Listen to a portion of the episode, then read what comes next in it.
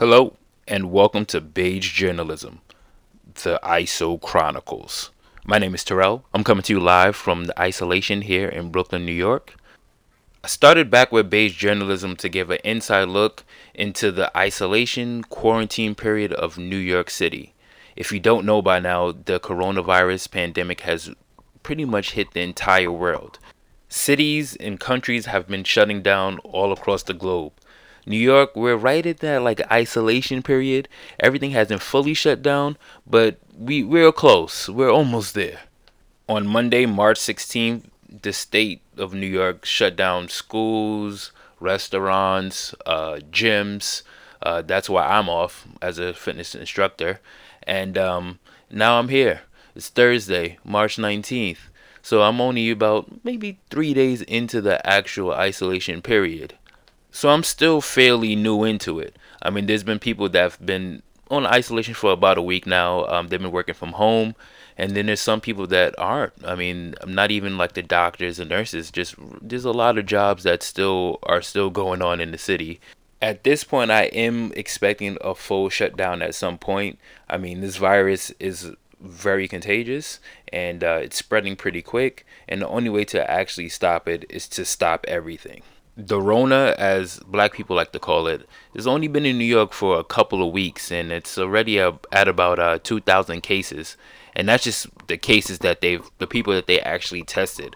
I mean, there's so many people that they haven't tested that that definitely have it. It's probably even double the amount. That's what kind of makes this this virus so scary. Like I've never been so scared to cough around someone ever in my life. I mean, this virus has turned the world into one huge study hall. It feels like I'm in the library. Like I don't want to make any sounds. People out here holding their breath and shit, uh, trying not to cough, probably fucking up their internal organs. I mean, I was on a train a few days ago. Someone fucking uh, cleared their throat, and half the train was like, "What the fuck?" Like looking at this man like he, like he was the king of the coronavirus. And I'm not even going to front. I mean, this shit even has me paranoid, bro. Like, anytime I feel any kind of cough of anything, I'm online checking everything. I'm, you know how much research I've done on the coronavirus in the last like five to seven days.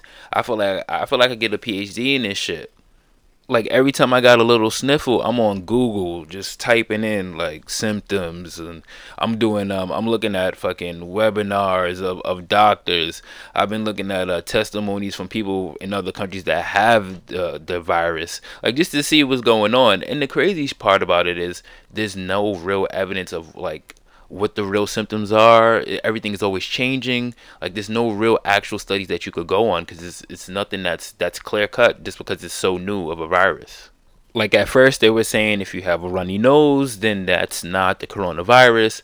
But then there was people that did have runny noses that do have the virus. Um, they were saying that you know fever if you have a fever you know there's high is a high chance that there might be the virus or that could be the flu. And then there are some people that have the virus that don't have the flu. There's people that have the virus that don't have any symptoms at all which makes it even scarier because they just pass it on to people and just live in their regular everyday life. And that's why this social distancing just makes sense. Like people want to compare this to the flu but what makes this worse is that there are a lot of cases of people that get either mild symptoms or no symptoms at all. So it's hard to know who really ha- who really has this shit. I mean, if you have the flu, it's gonna put you on your ass. You're gonna just go home. You're gonna be chilling. You know, you're gonna be laid up. You're gonna be sick.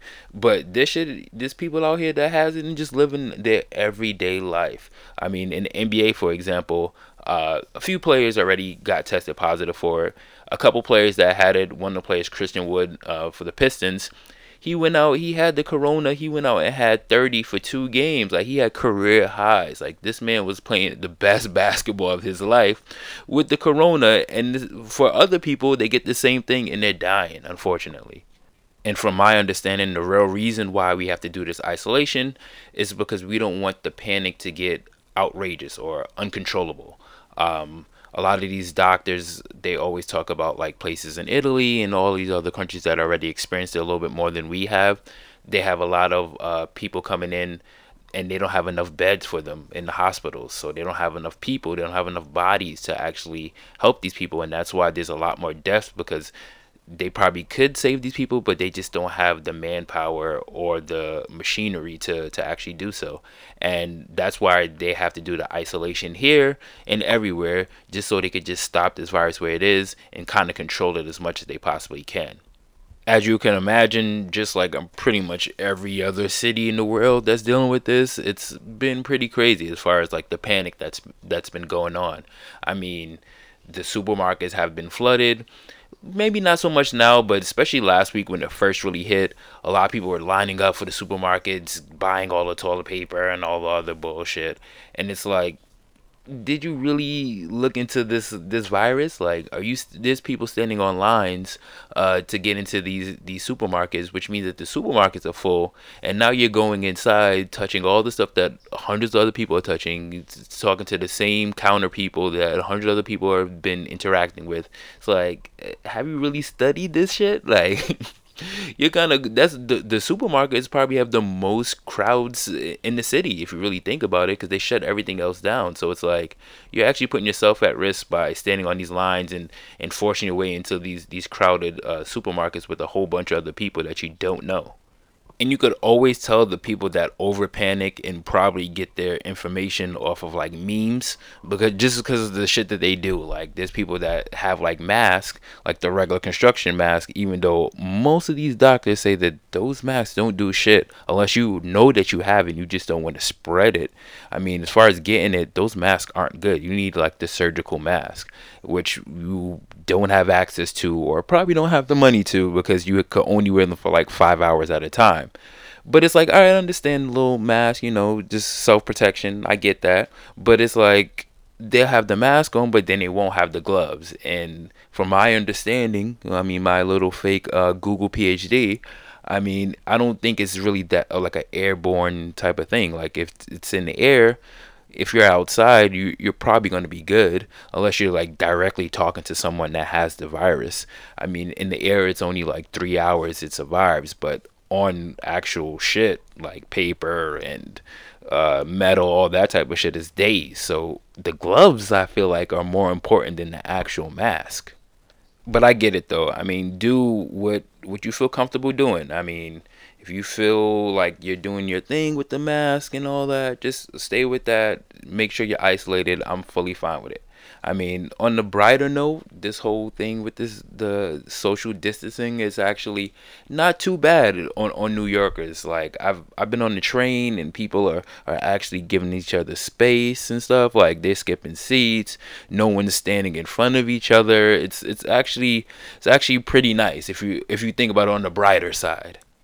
And this is also the cleanest I've ever seen New York City. I mean, I was born here, 32 years now and I've never seen this city so clean. I mean, I've never seen them clean the trains like they like they have been doing. Like I don't think I've ever seen them clean the trains. Period. But they're out here really scrubbing, they spraying and shit. I'm like, wow, this is this is a new city. Like I see people in the gyms. I mean, I've been working in gyms for about nine years. This is the most I've ever seen people clean up after themselves. They're spraying shit down. They're wiping, wiping down equipment. They're re-racking. I was like, okay, like this this shit this there might be some good after all. You know what I'm saying? Like we might be able to get something good after this.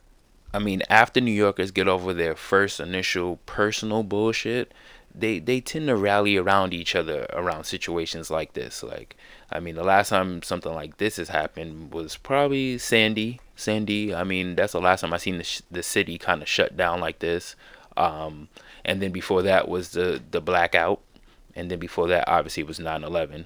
And the thing is, I mean, I've I've lived in New York for all of those events, and typically after New Yorkers get over their first initial problems, you know, they usually tend to band together, and and that's what they're doing here now. I mean, there's a lot of like restaurants and different companies and different people that are supporting each other. Um, they're supplying like kids with uh, food um, that might not have had the opportunity to since the schools are closing. Uh, it's a lot of people doing good out here. I don't don't want to make it sound like it's, it's terrible. There's a lot of people in New York that are banding together, helping out uh, small businesses, things like that, which is great. I mean, this is unlike anything we've ever seen. I know that I've never seen this in my lifetime. I mean, the last time I would think the entire world was affected by something would probably be what the world wars, but even that hasn't even hit as many countries as this. I mean, this is pretty much shut down the entire world. And even though this might seem crazy, this is unprecedented. I mean, um, I think that this will will actually die down. Um, I think we will we will all come out of this hopefully stronger, and um, we'll learn a lot of lessons from this too as well. Um, shout out to all the like first responders, scientists, doctors, nurses, uh, putting their life on the line, literally, um, doing a great job right now. Shout out to everyone that's out there that's in isolation. Uh, feel free to, to hit me up on Beige Journalism on IG. Uh, hit up my email, Terrell at ITA Movement. Um, I'm also a personal trainer, so I'm doing online training for people that's at home not looking to work out. Hit me up on IG at ita.movement. I'm um, gonna have plenty of episodes here. We got we're gonna be here for a long time. we're not going anywhere. I know I'm not going anywhere. So stay tuned and like that, we out of here. How it be when you cough now?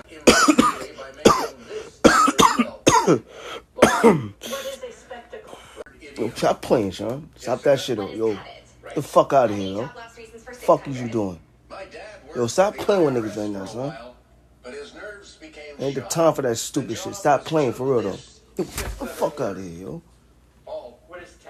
Nah, this nigga coughing this shit, son. Ain't the time for that shit. Word too, boy.